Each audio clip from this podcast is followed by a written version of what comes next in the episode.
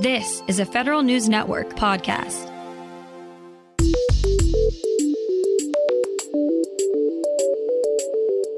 Coming up on today's federal newscast, some federal correctional officers are set to lose pay bonuses in 10 days.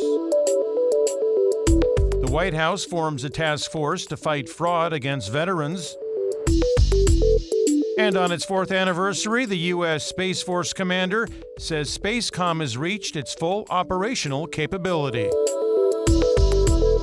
Those stories and more in today's federal newscast.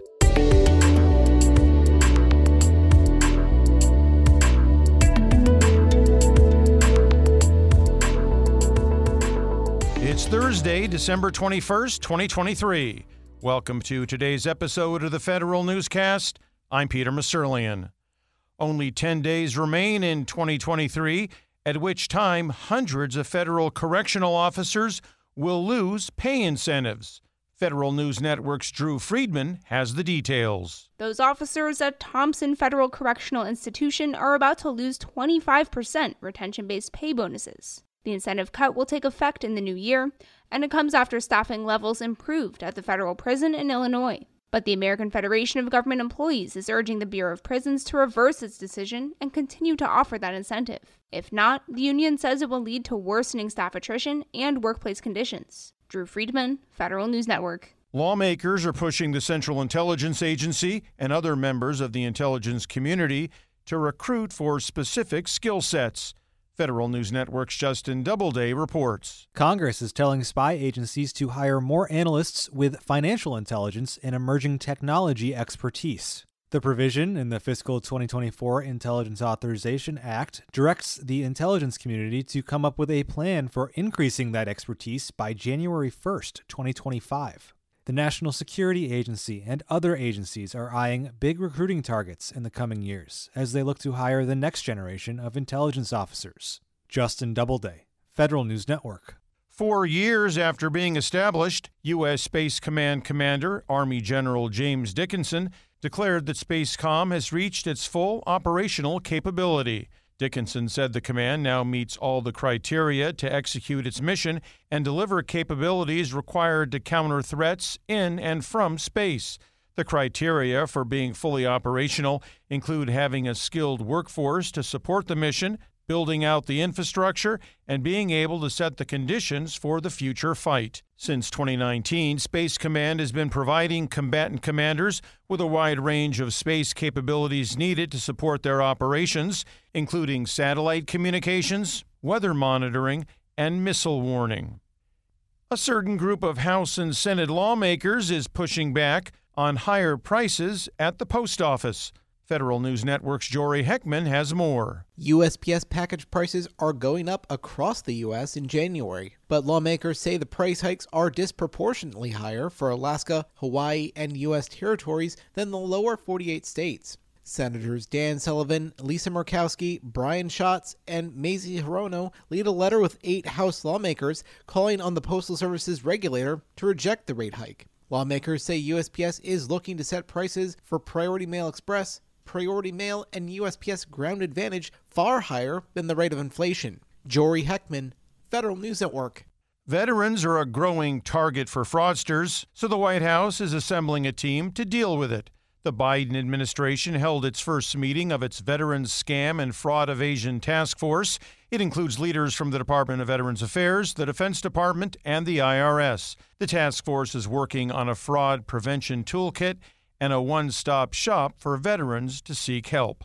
The Federal Trade Commission received 163,000 fraud reports from veterans between 2015 and 2019.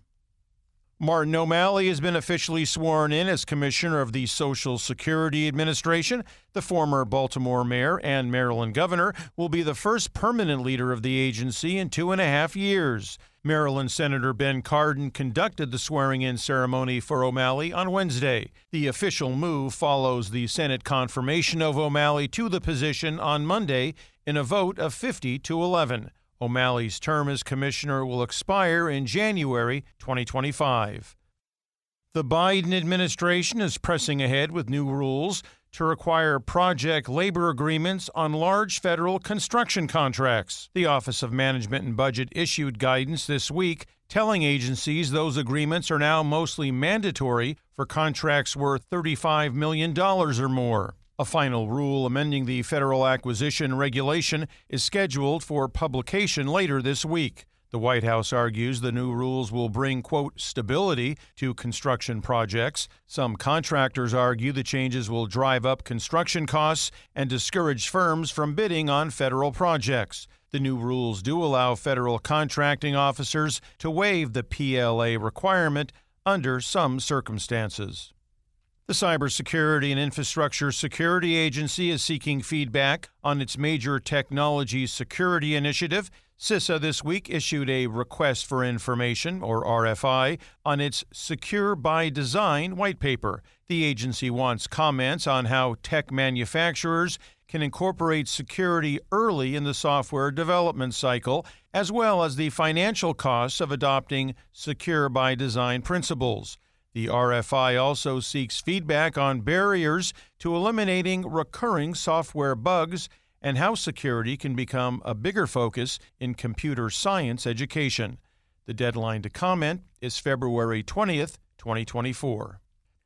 A new tool will allow Air Force leaders to move away from Excel spreadsheets or PowerPoints when making investment decisions, the Air Force is launching the first iteration of a decision advantage tool that will change the way financial decisions are made within the service. The tool will help senior leaders to understand the direct costs of a particular decision and the impact that decision could have on an entire program. If senior leaders decide to add an aircraft, the new platform will highlight both the price tag of the plane and what it would mean for aircraft availability or personnel. The first version of the tool is scheduled to come out next month.